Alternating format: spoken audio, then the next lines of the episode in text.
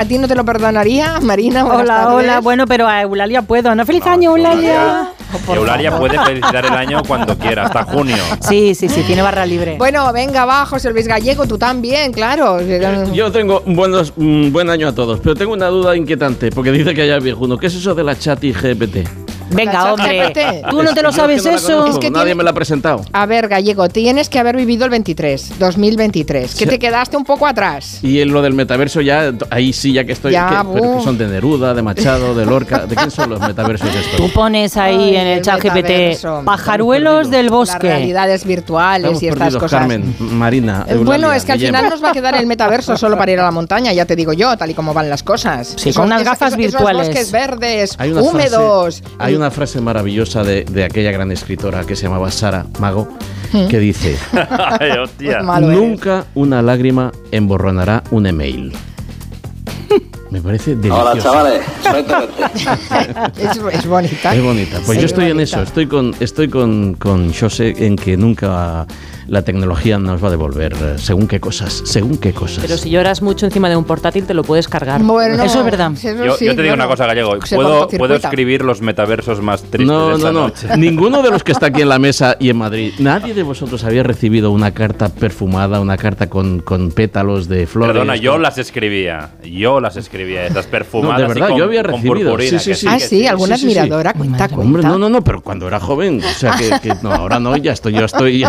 A mí me gusta mucho más la sobriedad del mail o del ¿Ah, mensaje. Sí, sí, No sé sí. por qué, La carta mm. perfumada eh, siempre me ha dado repelusillo. Ay, no, cursi que he oído. Con purpurina. Purpurina. No, que está prohibida, que no se puede. La purpurina ya no se puede, o sea, que es directiva de la Unión Europea. Bueno, en fin, ya saben que pueden compartir los contenidos del programa a través del buzón de voz de nuestro WhatsApp, es el 638-442-081, e incluso pueden preguntarle a Gallego sus dudas de reciclaje, que como hoy estrena año, está de buenas. No, hoy me regaña. Esto también te pilla. No, esta chica hizo esto y pocas cosas más. Ah. Oh, pero ¿qué dices? Ahora, esto es un temazo que lo rompe.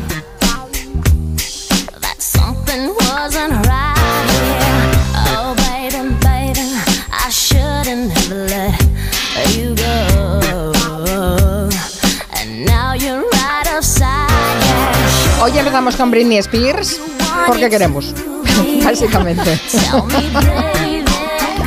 No, hay una excusa, hay una excusa.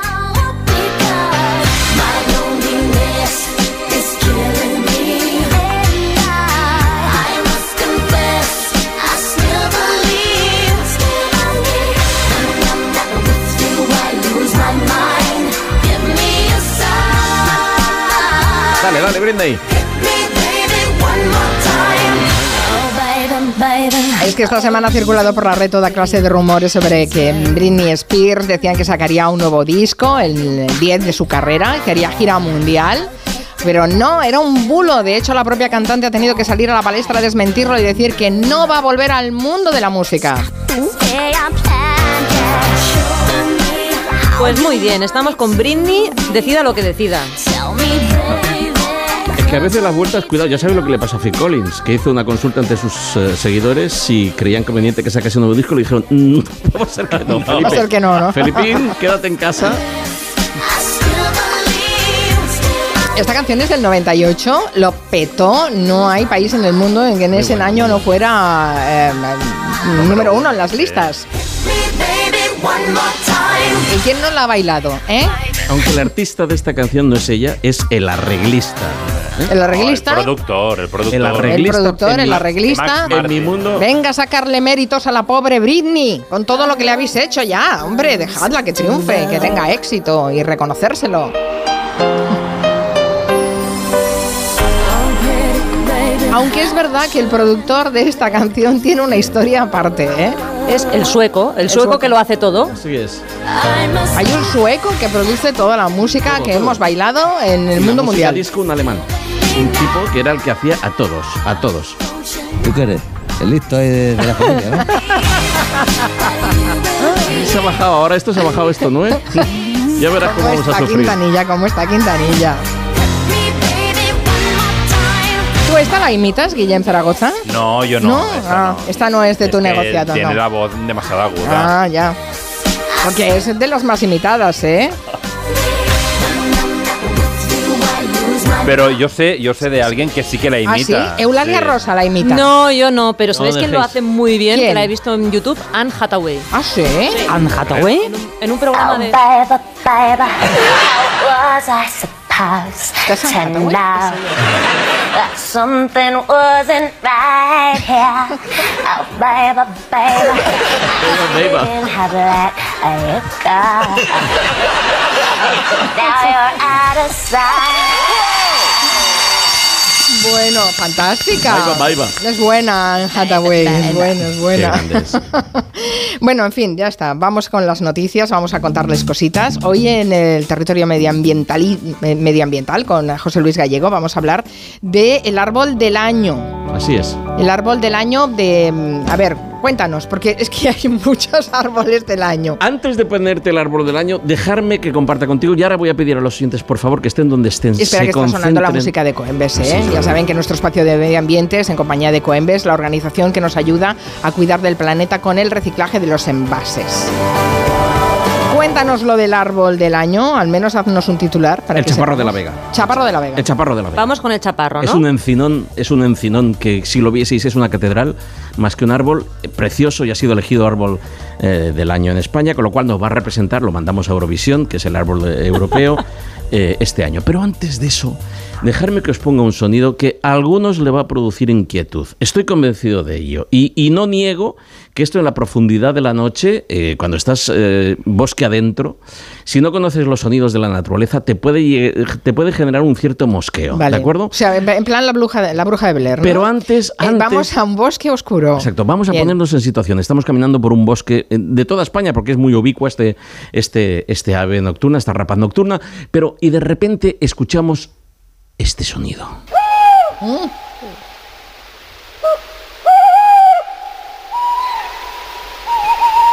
Os he hablado muchas veces. Ahí, esta, esta segunda voz. Esta segunda voz. Esta es la inquietante. Esta segun- ya sabéis que os he hablado muchas veces de que los pájaros tienen voces, ¿eh? lo que nosotros llamamos un canto de pájaro. En realidad, pues se divide en estrofas, en sílabas y en voces. Esta es. eh, si lo vamos a mantener ahí, Joan, mientras yo hablo, porque lo interesante es él. Este es el canto habitual, es una llamada de celo, con lo cual esto está ocurriendo ahora. Es muy posible que si salís, incluso por parques urbanos, Pero no es de día. Bueno, es primera hora de la tarde. Sí, y él, y él es profundamente nocturno. Así como el nochuelo es crepuscular y a las partir de las 7, las 8 de la tarde ya puede empezar el mochuelo a hacer de las suyas, el cárabo necesita oscuridad absoluta para eh, escucharlo, ¿verdad?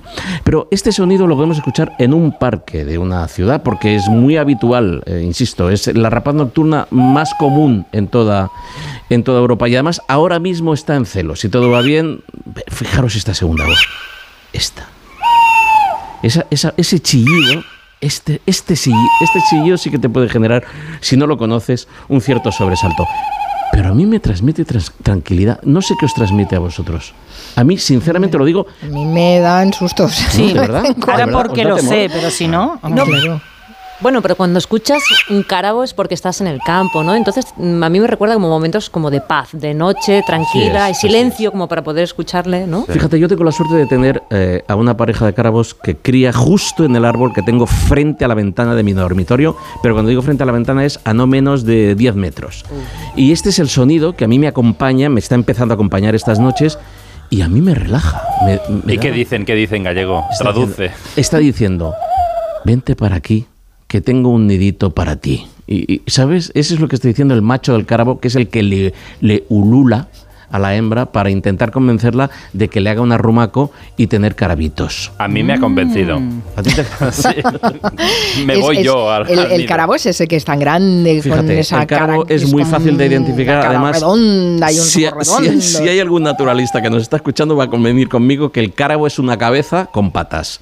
Porque tiene un cabezón, de verdad, no exagero. Eh, eh, la cabeza es como dos veces el cuerpo. Le ocupa, es un, un cabezón redondo, gigantesco, unas garras. Es el, uno, es el segundo más grande después del búho real. Cuidado con el carabo, ¿eh? que puede, puede comer conejos libres. Pues, cuidado que ya empieza a capturar eh, bicho grande. Pero es que luego tiene dos bolas negras, como dos canicas absolutamente esféricas negras, envueltas en unos párpados que suelen ser de color rojizo que, que, que lo hacen, vamos, mm, totalmente gustoso y, abra- y abrazoso y, y Sí, es muy peluchoso, sí. Es muy bonito, es extraordinariamente bonito y además es fundamental en el campo porque es el que nos elimina, es el mayor raticida que hay en el bosque ibérico.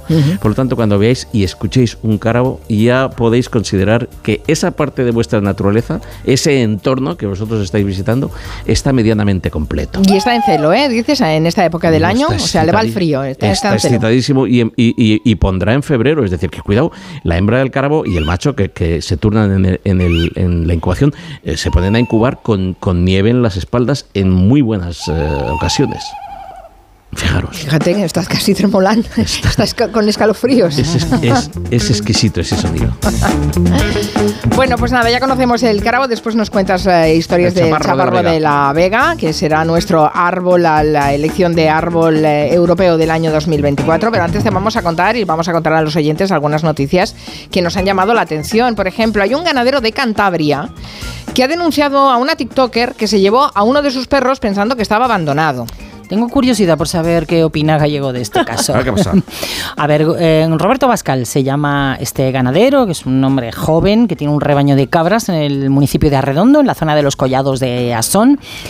Y para ayudarle a cuidarlas, pues tiene un grupo de mastines, ¿no? Los perros. eh, De guarda, clásicos. Exacto, exacto. Los tiene allí en mitad del monte, él les lleva comida cada dos o tres días, es decir, no los tiene en casa ni está las 24 horas con ellos. Por eso le sucedió lo siguiente, y es que uno de los cachorros mm, de seis meses, que se llama Chulo, pues eh, a mediados de diciembre Roberto lo dejó de ver. Y los primeros dos días no le dio mucha importancia porque los perros andan libres por la zona, como están alimentados, pues no están en peligro, pero ya se empezó a mosquear. Y de repente alguien le mandó un vídeo en el que una TikToker, Carla San Román, cogía a su perro chulo y se lo llevaba. ¿Se lo llevaba con dónde? la chica por Facebook y le mandé un mensaje. Y le dije, pues bueno, que el perro era mío y pues que le necesitaba y que quería que me le devolviese. Y la chica me dijo que no, que la había llevado a un veterinario y como no tenía chip, que les ha- se le había dado en adopción a, a otra familia. La chica se lo encontró gallego en un, en- en- al borde de la carretera, dice ella, y iba con un coche, lo metió No, en no, el esto es un coche. secuestro. No se lo encontró. El perro estaba en el borde de la carretera. No se lo encontró la chica. Espera, espera, que la historia sigue, ¿no? Sí, sí, sí, sí. Eh, bueno, lo llevó el veterinario, no tenía chip y por eso ella está absolutamente convencida de que ha actuado bien, porque acabó dando el perro en adopción a los pocos días y dice en su canal de TikTok que está tranquilísima.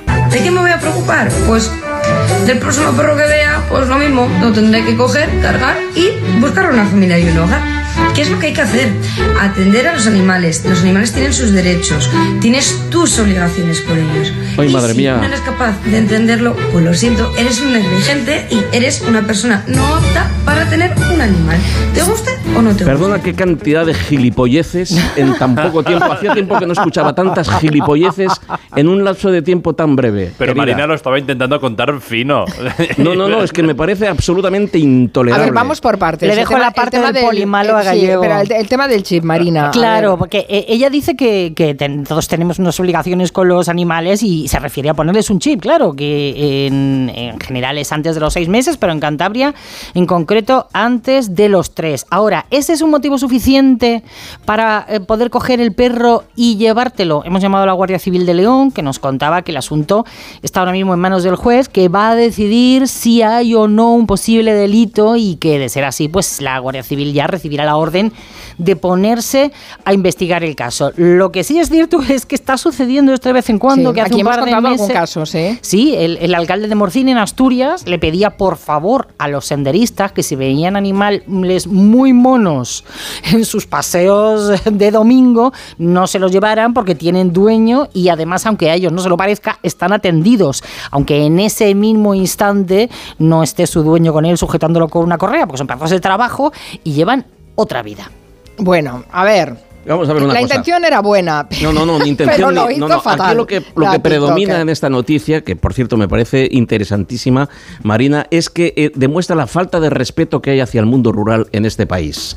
Y la cosificación que hemos hecho de todo lo que no sea urbano, es decir, ya sea un pastor, porque tú pasas por una por esa regla de tres, tú pasas por un manzanal y paras el coche, abres el maletero y empiezas a cargar de manzanas, porque bueno, es que las manzanas estas aquí no pone en ningún lado, ¿qué tal? Es una falta de respeto absoluta hacia el mundo rural. Gente que deja las cancelas de los pasos canadienses, de las puertas abiertas y el ganado se va y le, com- le- le hacemos una avería al pobre ganadero que no saben, mm, o sea, no tiene eh, compensación, ¿verdad?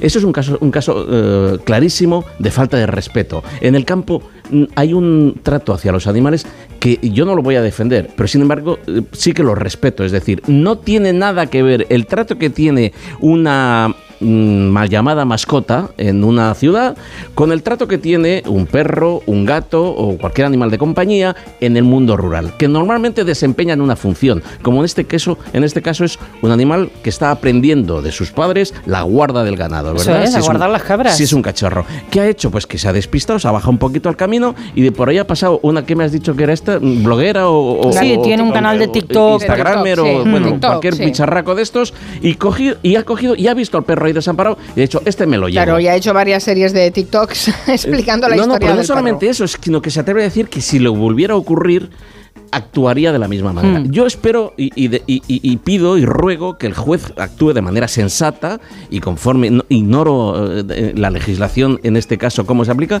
pero si se tuviese que aplicar desde el sentido común y desde lo legítimo, no solamente desde lo legal, yo tengo clarísimo que esto yo se merece una sentencia ejemplar hacia la persona que se ha llevado a ese perro y que le ha causado una avería a este pastor. Y vuelvo a... a Porque pedir- además, Gallego, si tú crees que un animal está maltratado o en peligro, hay otras mm, formas de proceder, ¿no? Absolutamente, Puedes llamar al Seprona, pues... No, porque absolutamente, efectivamente, o desde ahí empezar a tocar el claxon a ver si va, si aparece alguien, o ir, como tú bien dices, a los agentes rurales. Llamas 112, agentes rurales. Oiga, mire, este perro está aquí desamparado. Y los agentes rurales te, te van a decir, me juego contigo un guisante. Ni lo toques. Coge y sigue tu camino, porque ese perro tiene dueño y si no lo tiene, eh, eh, eh, Vamos se- nosotros y lo averiguamos. Exactamente, pero ¿qué es eso de coger, de sustraer, de sustraer la posesión de un pobre ganadero que además estoy seguro que está ojiplático y perplejo, sin saber a qué atender? Aquí yo creo que el kit de la cuestión está en, la, en el chip, ¿no? Si es Hay, hay obligatorio. que poner chip a los ponerlos, TikTokers. claro. Sí, estoy de acuerdo contigo. Eh, En cualquier caso, voy a seguir la noticia porque me parece. Sí, mm, la vamos a seguir. Me parece mm, que, que puede, puede llamar, y sobre todo si esto se comunica por las redes, y seguramente eh, habrá tenido un montón de likes que decís vosotros, y que, y que yo creo que desde luego es eh, eh, una falta de respeto. Espérate que no sea profunda. una, mo- una moda esto. Me voy al monte a ver si encuentro perros abandonados No, no, y- y, y- los doy en adopción a y través de TikTok. corderitos y cabritas y nos llevamos todo, todo En lo que general, nos- acercarse a los mastines en el monte es mala idea. muy mala idea. muy Mala, bien- mala, muy sí. bien dicho. muy Por mal- pequeño muy que sea. Así es. Siempre hay carteles que dicen que no los toques Cuidado. porque están trabajando y, Y con el ganado, que más que eh, alguna que otra avería se ha producido en el, en el monte por esa falta Desde de respeto. luego, más luego. respeto a la gente del campo, por favor. Bueno, como gallego es un viejuno. un- Sí, lo soy. Y un poco rural también. No sé si habrás perdido muchas horas de tu vida jugando al Tetris. El Tetris no es de lo que más me ha llamado a mí la atención en la vida. Soy más de parchís ¿A- a y de dominó. Aquí- Más viejuno aún. Todo lo que me quepa en la boina, eh, pues eso. ¿Los demás sois de Tetris? Super fan del Tetris con la Game Boy años 90. Me pasaba horas. He jugado poquito. Se ha notado. ¿eh? Tú no has jugado conmigo una partida de damas con piedras Ah. encima de una mesa de mármol de un refugio de montaña. Marina, ¿tú también eh, eres de Tetris o no? He jugado poquito, me, me dio unos días así seguidos mm, y, y era tan obsesivo que lo dejé. Digo, esto va a poder conmigo. Es que engancha, engancha, engancha. Seguro que más de un oyente ha jugado al Tetris, pero seguro que no han conseguido lo que ha conseguido el protagonista de esta noticia, que es un joven de 13 años que se acaba de convertir en el primer humano en pasarse todo el juego. Sí, el primer humano porque solo lo había conseguido la inteligencia artificial hasta el momento. Pues han pasado 40 años después de que se inventase el Tetris y por primera vez un chaval de 13 años ha derrotado el juego. Se llama Willis Gibson. ¿Qué quiero decir con pasarse el juego? Eso, Porque, ¿qué claro, decir? el Tetris es un juego infinito. Se van borrando las, las líneas y van apareciendo nuevas fichas. Pero resulta que, claro, como cada vez va más rápido, hay un momento en el que la máquina empieza ya a fallar y a tener problemas y se queda bloqueada. Eso se llama la pantalla de la muerte. Y nunca nadie, ningún ser humano había logrado a llegar hasta la pantalla de la muerte hasta que eh, esta semana Willis Gibson, jugando una partida que estaba colgada en YouTube, consiguió esto. Este es el momento exacto. Dice, por favor, pétate. Y en ese momento...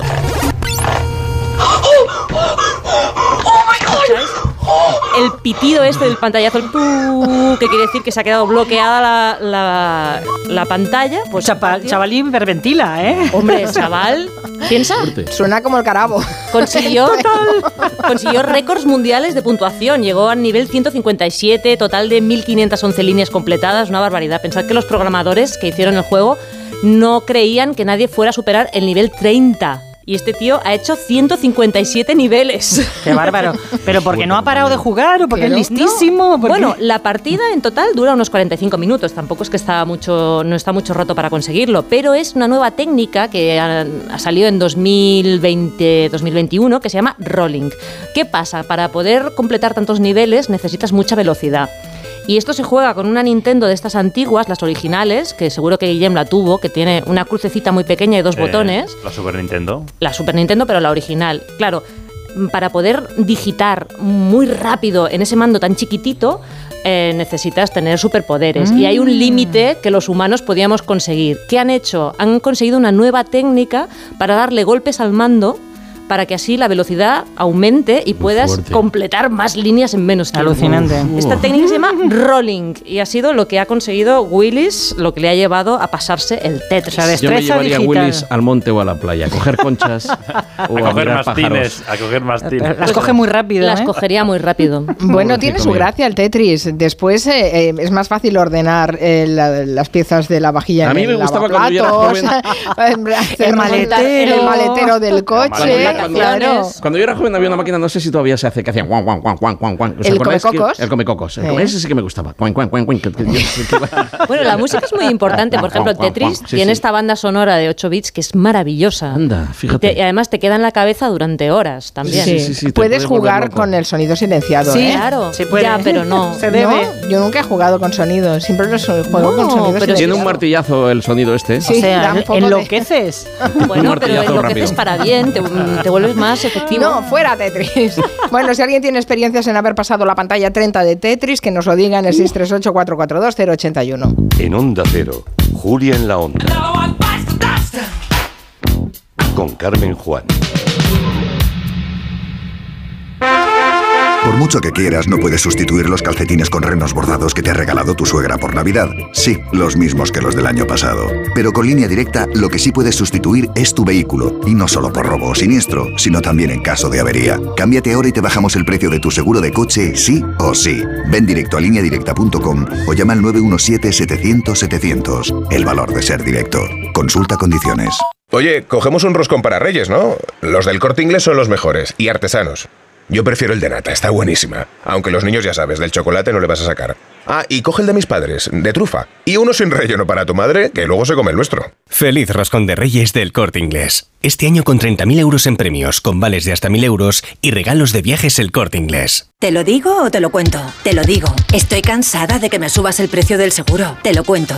Yo me voy a la mutua. Vente a la mutua con cualquiera de tus seguros. Te bajamos su precio, sea cual sea. Llama al 91 555 5555. 91 555 5555. Te lo digo o te lo cuento. Vente a la mutua. Condiciones en mutua.es. Este sábado comienza la noche de campeones con cuatro super concursantes. Luis de Lama, Javier Dávila, Pablo Díaz y Orestes Barbero. En una batalla única. Contentísimo de volver al programa. Pasa palabra. Especial Noche de Campeones. El sábado a las 10 de la noche en Antena 3. La tele abierta. Ya disponible solo en A3 En CEPSA todos nuestros clientes son de 10. Por eso seas particular o profesional, tenemos una promo de 10 para ti. Únete a CEPSA Go o a esta resa en CEPSA y te damos 10 euros de regalo de bienvenida. Y si ya eres cliente, ahorras 10 céntimos por litro en tus repostajes. Ven a CEPSA y llévate ya tus 10 euros. Consulta condiciones en CEPSA.es. Estas navidades me toca trabajar. Me apunto, Jalis. Vamos a enseñar la Navidad como tú y yo sabemos. Jalis de la Serna y Satsal italiano nos descubren una Navidad en lugares donde las cámaras no suelen ser bienvenidas. No, no, hermano. Todo, todo bien. Esto promete. Aquí puede pasar de todo. Va a ser una locura. Apatrullando la Navidad. Esta noche a las diez y media en La Sexta.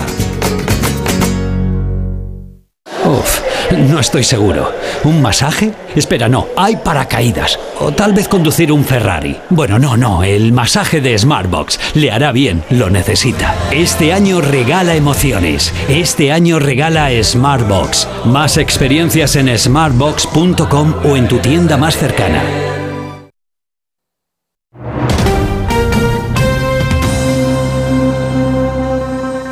¿De verdad te vas a arriesgar a pedir esta Navidad tu tratamiento dental por Internet? Recuerda que la ortodoncia, la férula de descarga y los blanqueamientos dentales son tratamientos complejos que deben ser personalizados por un dentista de tu confianza. En Navidad, pon la salud de tu boca en buenas manos. Colegio de Odontólogos y Estomatólogos de Madrid. Bienvenidos a Hollywood. Todo el que viene aquí tiene un sueño. ¿Cuál es el suyo? ¿Y el suyo? ¿Y el suyo, querida? Porque esto es Hollywood. Pretty Woman, el musical, en el Teatro EDP Gran Vía. Vive la experiencia musical del año. La Pretty Locura ha llegado. Entradas ya a la venta en grupoesmedia.com. Cambiar la bañera por un plato de ducha, reformar el baño completo. El caso es que meterse en obras da mucha pereza. Deje a un lado la pereza y acuda a Duchamanía. Sus profesionales realizan la reforma completa del baño o cambian la bañera por un plato de ducha, con rapidez, limpieza y empleando los mejores materiales. Todo a los mejores precios. Exposición en Paseo del Molino 6 y en calle Cabanilles 39, 91 468 4907 y duchamanía.es. Vaya cara, Lucía. ¿Qué te pasa? Tengo un problema. Necesito a alguien que cuide de mi padre y no sé por dónde empezar. ¿Por qué no hablas con Depenker? ¿Depenqué? Depencare, con C de cariño. Ellos se encargan de todo para que tengas el cuidador ideal. Llámales al 91 091 35 66. ¿Sabes qué pasó con el cerebro de Einstein? Einstein falleció en 1955. Según sus últimos deseos, fue incinerado y sus restos fueron esparcidos en algún lugar secreto. Pero pocos saben que durante la autopsia el patólogo Thomas Harvey extrajo su cerebro y lo cortó en 240 trozos. En 1998, Harvey y otros científicos devolvieron los restos que tenían, a excepción de 24 piezas que podrían estar actualmente en cualquier parte del planeta. En la tertulia Zona Cero de la Rosa de los Vientos hablaron de esta y otras historias muy interesantes. Si no escuchaste el programa o quieres volver a escuchar cualquier sección a la carta, entra en la web y en la app de Onda Cero. No te pierdas nada. Onda Cero, tu radio. Mira, tenemos que hablar. Lo nuestro no funciona. Cada vez estoy más cansado. Se me hace todo un poco cuesta arriba. Cuando veo que volvemos a empezar, me puede la pereza. Sé que llevamos toda la vida juntos, pero no tenemos futuro. Es pensar en el día de mañana y... Si tú también quieres romper con la rutina, por fin no es lunes con Jaime Cantizano. Los fines de semana desde las 8 de la mañana y siempre que quieras en la web y en la app. Onda Cero, tu radio.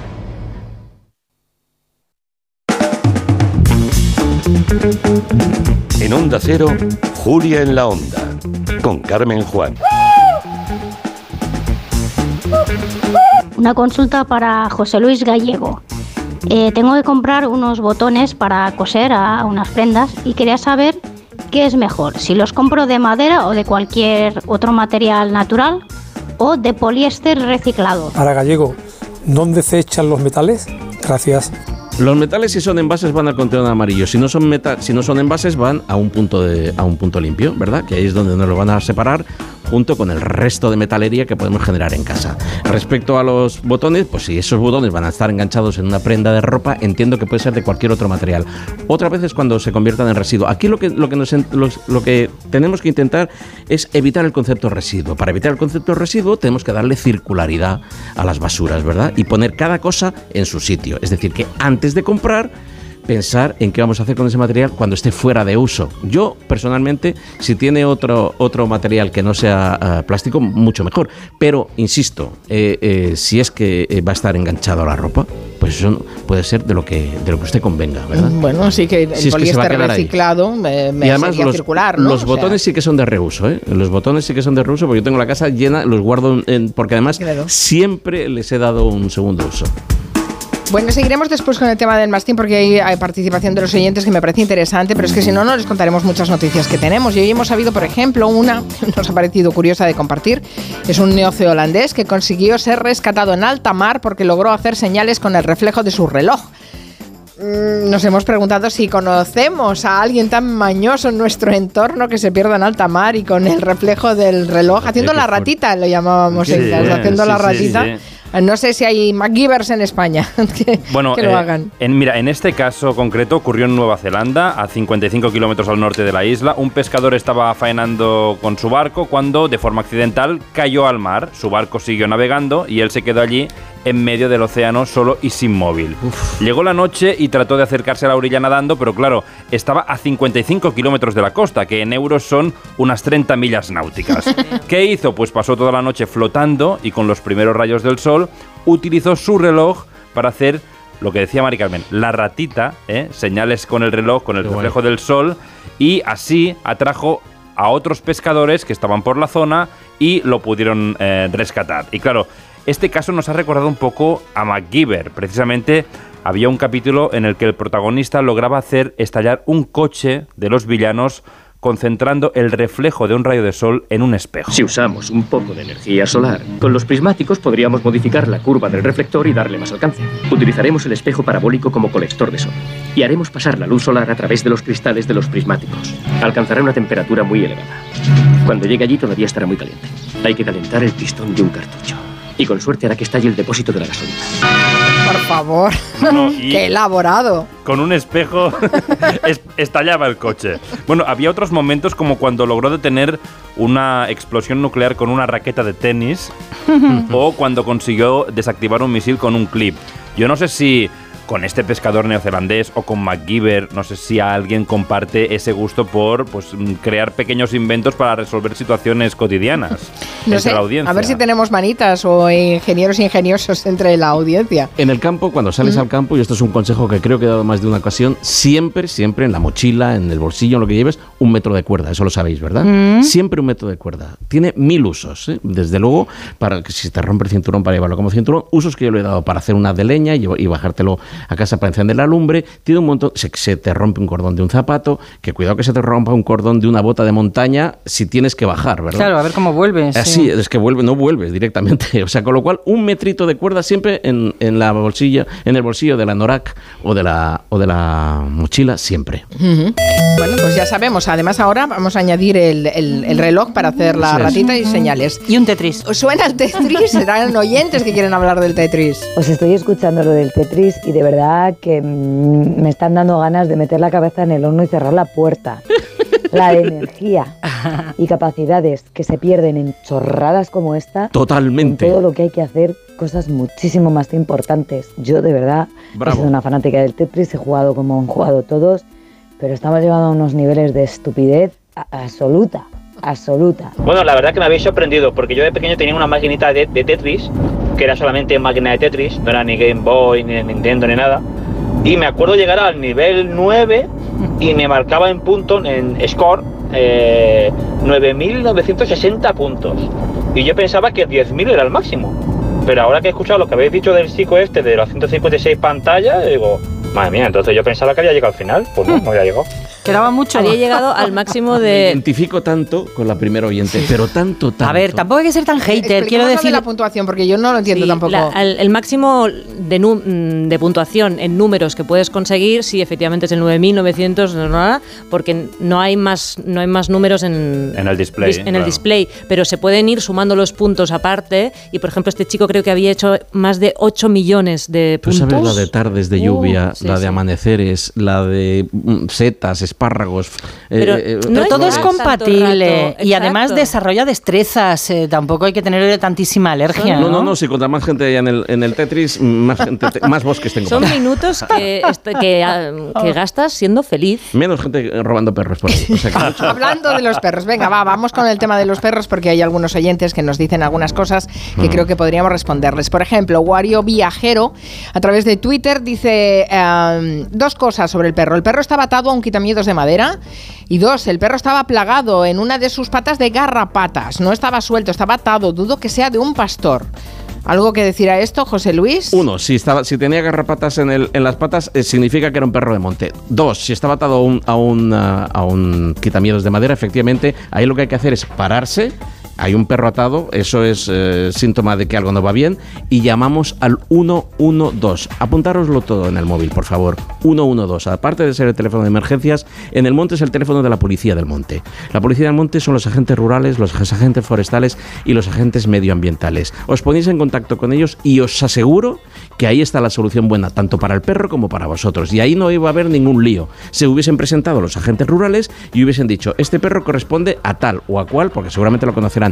Y en todo caso, nos lo llevamos nosotros a nuestro... Y ya le buscaremos el dueño Y y ya buscaremos nos al dueño. entenderemos con él, sí. Pero no hay que hacer vídeos diciendo que voy a actuar así el resto de mi vida porque esta es la, la forma Y, chupiguay. y que no cunda el ejemplo, porque si no ya tenemos un montón a hordas de conflicto. tiktokeros llevándose a perros eh, Así es. a mastines de la, de la montaña. Dice Ángel, una pregunta a Gallego, si ese mastín hubiera sido agresivo y hubiera atacado a alguien, ¿pensaría igual sobre el hecho de que esté suelto por ahí sin microchip? Para empezar, dudo que haya un perro agresivo en el monte suelto, porque seguramente eh, lo que está es para guarda de ganado. Y te digo yo que los perros de guarda de ganado, a no ser que tú toques al ganado, cuidado, si te metes entre las vacas. Por eso hay esos rótulos cuando vamos al campo, ¿verdad? Está pensando ahora en un parque natural que hay en el sur de Francia que te pone cuidado, soy un perro de montaña, no soy un, no soy un juguete. Sí, los he visto. Pues eh, eh, eh, ahí lo que te está diciendo es que no te metas entre el ganado porque el perro, ya sea un border collie, o ya Mm. sea un sabueso, ya sea un, un- un, eh, como en este caso, un mastín español, eh, va a ir a por ti, porque así ha estado entrenado. Puede creer que vas a atacar al ganado. Y si eso entonces- para ti es un perro Claro. peligroso, tienes un concepto defectuoso de los perros peligrosos. Lo que eso, eso es un perro de guarda de ganado. Y si tú intentas obstaculizar y poner en riesgo al ganado, mm, te vas a llevar eh, un susto. Pero en este caso no, no, había nin- no era un riesgo de perro peligroso ni nada por el estilo. Ha sido un ataque de cuquismo que le ha dado a la muchacha. Y yo, ¡ay, qué animal más mono! Y, y Totalmente. me lo voy a llevar porque pobrecito. Y ya Totalmente. Dice Gadir que las garrapatas provocan graves enfermedades en perros. Que sean Totalmente.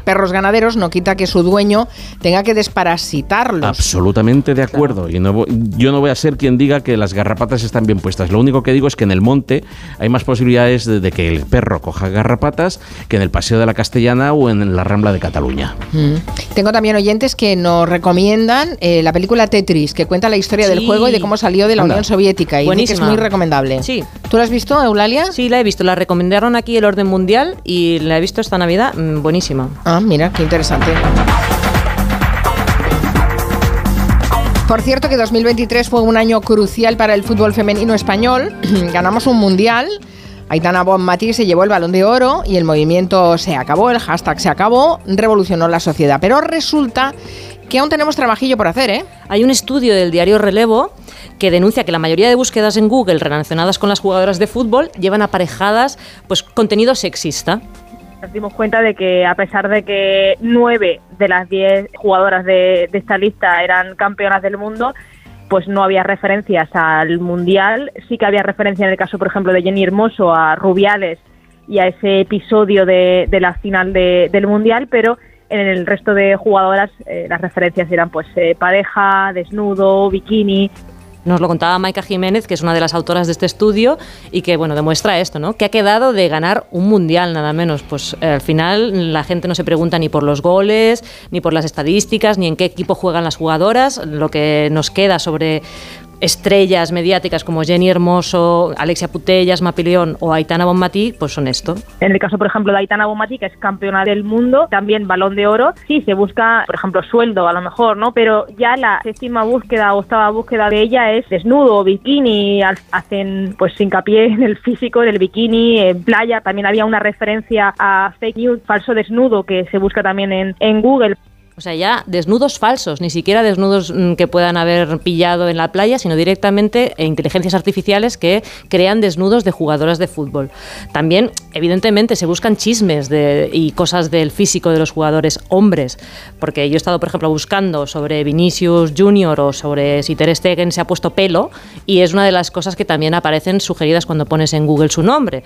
Pero la gran diferencia es que a pesar de que se busque de los jugadores pues el tatuaje, el peinado, las botas que llevan, pues también se pregunta pues, sobre sus lesiones, sobre sus goles, sobre su salario. No aparece entre los 10 primeros conceptos culo o desnudo. Y en el caso de ellos sí que es verdad que también hay referencias algunas veces a su físico o, a- o sobre todo también a sus novias, a sus parejas, pero sí que es verdad que la magnitud de las búsquedas sobre su físico del caso de ellas es mayor. Incluso en relevo eh, hace relativamente poco también hicimos un reportaje sobre páginas de YouTube en las que se incluía imágenes de atletas corriendo, enfocando su culo, enfocando su físico. Es muy fuerte esto que nos cuenta Maika Jiménez. O sea, hay canales especializados en coger eh, esas imágenes de las atletistas, por ejemplo, corriendo o saltando y enfocar solo su culo en ese momento en el que están haciendo pues un- una marca, por ejemplo, mundial. Es una vergüenza.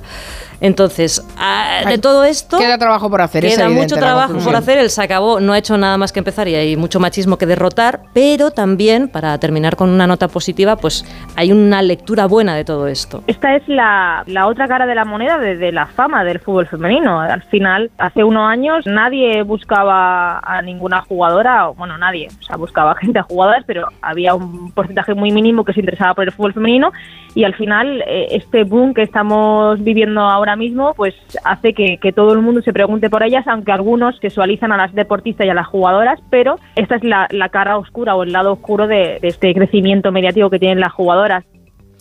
En fin, bueno, nos quedamos con esa, al menos, un buen sabor de boca después de todo lo que, nos has Conocemos sus contado, ¿no? nombres. Yo creo que conozco más jugadoras de la selección española femenina que de la selección española masculina. Yo desde luego me he despertado muchísimo más interés. Eh, eh, sí, iba a decir que yo conozco más que del Barça actual. Dejémoslo, esto a partir de las 5 que juega el Barça hoy en la jornada de liga.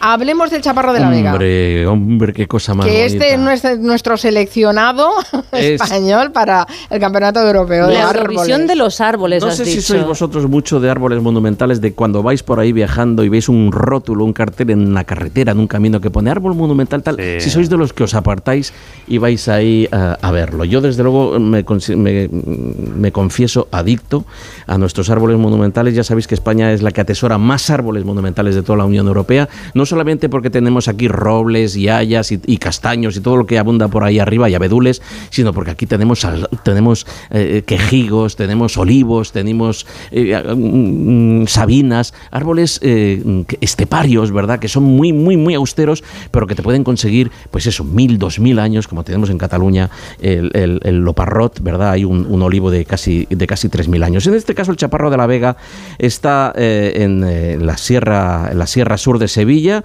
es una encina de 400 años, tiene 13 metros de altura y 30 metros de diámetro, es un pedazo de no está encinón. mal. No es de los más grandes, tengo que decir, pero es que si, os invito a que lo veáis. Le han puesto una valla maravillosa de madera alrededor y es que, es, que no paro de contar cosas bonitas de este árbol. Se ha convertido en un aula de naturaleza al aire, vivo- al aire libre, de manera que las chicas y los chicos de los colegios van allí a, a dar la clase de ciencias naturales debajo del chaparro. Es una auténtica catedral vegetal. Está al lado de una de las vías verdes más... ¿Sabéis lo que son las vías verdes? Sí, Las vías recuperadas. de- Son vías de tren recuperadas.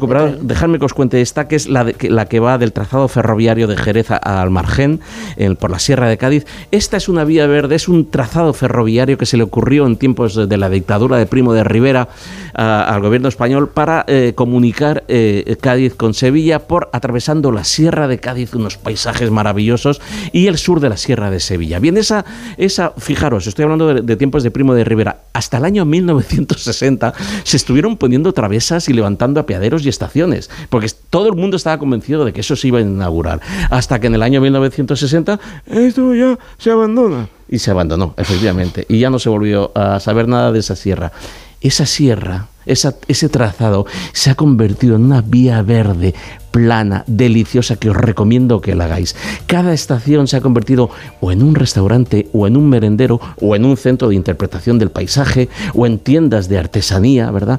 Es una maravilla, tiene 42 kilómetros, con lo cual te da para un- un- una ruta de dos días bien bonita y bien buena. Insisto en que hay eh, eh, hoteles de eh, casas rurales eh, eh, reconvertidas y al lado uno de los atractivos que tienes que ya cuando llegas a la Sierra Sur de Sevilla, eh, eh, ahí está el Chaparro de la Vega. El Chaparro de la Vega ha pasado a ser eh, elegido árbol del año, árbol monumental del año. Árbol del año 2024. Ya en el año 2001 la Junta de Andalucía lo declaró monumento natural, pero es que además, y además tiene el, el récord Guinness, esto me ha gustado muchísimo, récord Guinness de co- cobijar gente debajo de su Ah, ¿sí? copa. ¿Han hecho Dos un- mil personas. ¿Han hecho un récord Guinness de eso? Dos mil personas Ah, qué debajo bueno. del chaparro de la Vega. No está mal, Qué no está mal. maravilla. Bueno, pues eh, eh, ese, ese- este árbol, este- esta catedral vegetal, que es como a mí me gusta llamarles, va a ser nuestro representante en el árbol europeo del año 2024. Ya sabéis que el año pasado nos pasó por delante Polonia, porque tenían al padre de Bustamante, la versión del padre de Bustamante, metido allí mm, votando él, sus primos, sus amigos, todo el pueblo, pidiendo votos para el, para el, eh, para el Haya, que ganó el Haya polaca, que era preciosa de otro lado, y que nos chulió el puesto. Espero que este año, en cuanto se inaugure eh, la convocatoria para la Eurovisión de los árboles, ¿Cuándo es? ¿Es en más o menos? pues yo ¿Se creo que es- puede ser eh, mm, sobre el mes de abril. Creo Bueno, que tendremos que avisarlo, ¿eh? Tendremos no, no, que es que aquí nos vamos avisarle. a poner todos a votar como locos. Yo pido a todos los oyentes de Gelo, que ya somos un puñado, Y a, y a ver qué rivales tenemos también. también, y muy bellos, y los hay muy bellos. Por ahí por Europa hay árboles muy bellos. Pero en cualquier caso, convoco a toda nuestra audiencia que esté atenta para convertir al chaparro de la Vega, ¿verdad?, Eh, eh, en, en uno de los eh, árboles. eh, que han ganado el árbol europeo del año, en este caso el 2024. Ahí lo tenemos. Espero que suene esto y que, no- poco- y que nos lo llevemos de calle. Los Ents del Señor de los Anillos cantando en Eurovisión.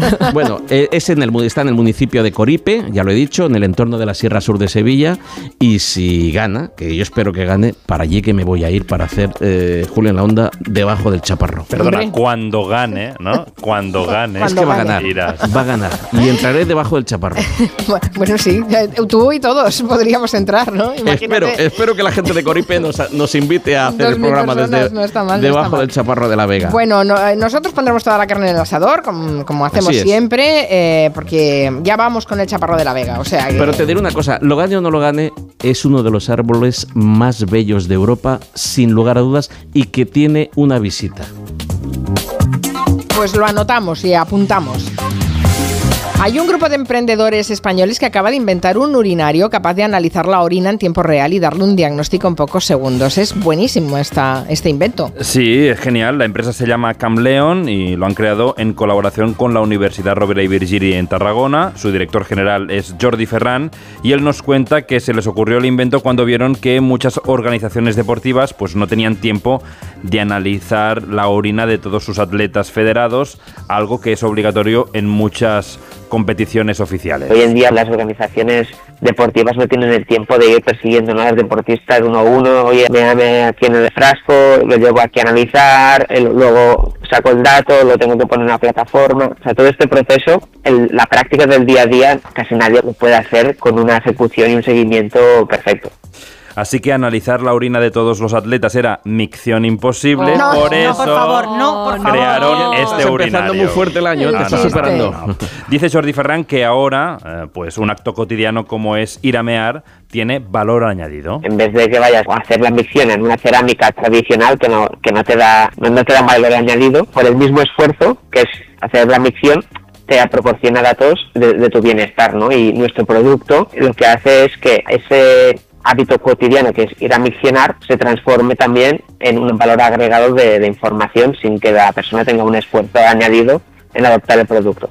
Atención, pregunta. ¿He oído bien? ¿Hemos oído bien? ¿Ha dicho cuando vaya a misionar a la cerámica? ¿Este Claro. hombre se hace pipí en las figuras? No, ¿En no, las la de cerámica, casa? la cerámica, hombre. En las tazas de... La taza, la taza. La taza. Del bueno, váter. Y lo más importante, ¿qué parámetros mide? Pues de momento la hidratación del paciente, aunque se pueden medir otros parámetros dependiendo del cartucho que le pongas a la taza, porque sí, va con cartuchos como esas cafeteras que anuncia George Clooney.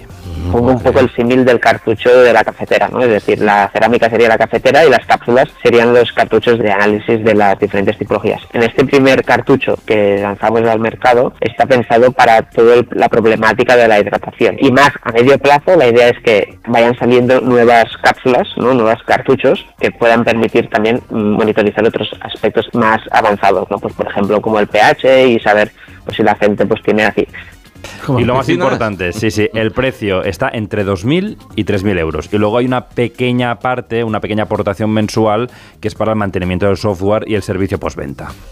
Bueno, es un, es un invento. Ocurren otros destinos para esa inversión, pero en fin, en cualquier caso, si no, quieres es un gastártelo invento, en un es, filtro es interesante. para, Mira, te hace un análisis de orina cada vez que vas al lavabo, ¿no? Pero la, la hidratación ya la ves a ojo, ¿no? El color El del colorcillo, pis, el eso ya te dice colorcillo. muchas cosas. Bueno, lo de la micción en la cerámica nos ha gustado como frase. Eso, eso sí que está, eso sí que está bien. Por cierto, que eh, Francisco Polo, que es un colaborador que siempre estaba pendiente de nosotros, dice que el Tetris es el videojuego más vendido de la historia. Más de 500 millones de copias, que ojalá lo hubiéramos creado aquí. Bueno, lo hicieron los rusos, mira. es lo Ya, que bueno, hay. sí, sí, sí. Nos reímos de cuando inventamos urinarios Algo bueno dejó la. Guerra Fría. A ver, es que hay que, hay que fomentar el talento. Yo me he pasado la La Navidad jugando al 1 investigación. y no sé si el 1 es de los más vendidos, pero me lo he pasado Pues churriquiti debe ser uno de los más Pero- vendidos, el uno, por Pero favor. juegas bien al uno porque Hombre, que si me sepas echas que, una de 4, depende cómo me vaya la tarde, mm, te puedes llevar un coscorrón. que sepas que el- los creadores del uno dicen que no se puede responder a un más cuatro con otro más cuatro. Ah, no. Pues, pues yo. ¿Cómo os habéis quedado? Eso en mi familia. Han cargado el no, juego. eso ¿Habéis, familia no lo digo. habéis jugado mal toda la vida el uno. No me lo puedo creer. Bueno, hay otra, hay otra regla del 1 que es muy conflictiva y es que a ti te sale una del 2 y cierras, tú cierras con esa, pero el, al que, el que te sigue tiene que robar dos. Aunque ese sea tu última carta, Sí. al que le ha caído la carta, Tiene ese que ya se lleva dos y se las tiene que anotar. Sí, no sí, sé sí. de qué habláis, ¿eh? Soy de Ah, mus. ¿eh, Soy ¿No eres mus. uno? Hombre, Saber bueno. que es el 1, bienvenida al mundo. Vamos a cerrar el espacio de Coembes. ¡Ding dong! Hoy en la sección de higiene personal, un pack irresistible. Tu espuma de afeitar y no me corto y al terminarlo lo llevo al contenedor amarillo. Imposible decir no. ¡Ding dong! Hay cosas que van en el mismo pack. Recicla también el bote de espuma de afeitar en el contenedor amarillo, porque reciclar lo pequeño es algo muy grande. Ecoembes. Tenemos también un consejo de la mutua, ya que está Guillem Zaragoza aquí, que nos lo dé para toda la mesa para Pues todos los sí, oyentes. sí, sí, sí, que te suben el precio del seguro, tranquilo, te vas a la mutua porque allí te van a bajar el precio de cualquiera de tus seguros, sea cual sea. Es muy fácil, tienes que llamar al 91 555 5555. Te lo digo o te lo cuento. Vete a la mutua, condiciones en mutua.es. ¿Tienes previsto ir a Venecia próximamente, Gallego? No me sale en el plano. Ah, eh, sí, es un problema ¿eh? el tema de Venecia. Eh, de- definitivamente hemos hablado muchas veces aquí, pero van a limitar los grupos de turistas a 25 personas y prohibir el uso de altavoces por las calles. Sí, ¿sabes esos grupos de turistas que van con siguiendo un paraguas? Horrible. Que, que a lo mejor son 75 personas o 50, todo un autobús, y en Venecia no pueden más, están muriendo de éxito. La ciudad, sobre todo para los habitantes de Venecia, es realmente insufrible. Insufrible. Así que la concejala de seguridad ha propuesto esto, eh, lo- le darán el visto bueno en principio para que en el mes de julio pueda entrar en vigor y nada de andar con un megáfono, un megáfono también por las calles diciendo a la izquierda el puente Rialto, para allá la plaza San Marcos. No solo perjudican eh, a- al patrimonio, las sordas, y, y- sino que llenan las calles de basura, colapsan los servicios y al final la ciudad es un lugar eh, bueno donde mm, hay mm, 30 millones de personas al año, pero poquísimos venecianos viviendo, eh, no sé, como han vivido tanto tiempo allí, ¿no? Sí. En portada salía una veneciana diciendo, mira, esta plaza estaba llena de puestos para el pueblo, pero ahora son todo para guiris, esto es insufrible. era piena di bancherelle, ma non bancherelle per i ricchi, per il popolo. Ora hanno si- sostituito tutto con questa porcheria, che a me come veneziana non va bene. A me andava bene il mio mercato, quello delle origini. Guardate che miseria. Qué miseria. Se ha entendido todo, ¿eh? Se entiende Se perfectamente. entiende perfectamente. Bueno, hasta el punto de que están reduciendo la población eh, al límite de ser considerada ya ciudad, porque si baja de los 50.000 habitantes, que está a punto de hacerlo, se dejará de ser considerada una ciudad, Venecia. Claro. En fin, sí, sí, sí. Murano Es- es tiene el mismo problema y bueno, Barcelona y algunos de sus mercados algo muy parecido o el centro de Madrid, ¿no? Si me permites, Mari- eh, Carmen, antes de 10 segundos. esta Nochebuena eh, moría Jesús Garzón, Suso Garzón, uno de los uno de los mejores naturalistas que había en este país. Eh, comunicárselo a, a la gente que no lo supiera. Estamos todos muy tristes. Caramba, qué mala noticia para... para eh, Suso, mi sí, querido Suso, una maravilla. Gracias, José Luis Gallego. Hasta la semana que viene. Les Chao. dejo con las noticias de las 4.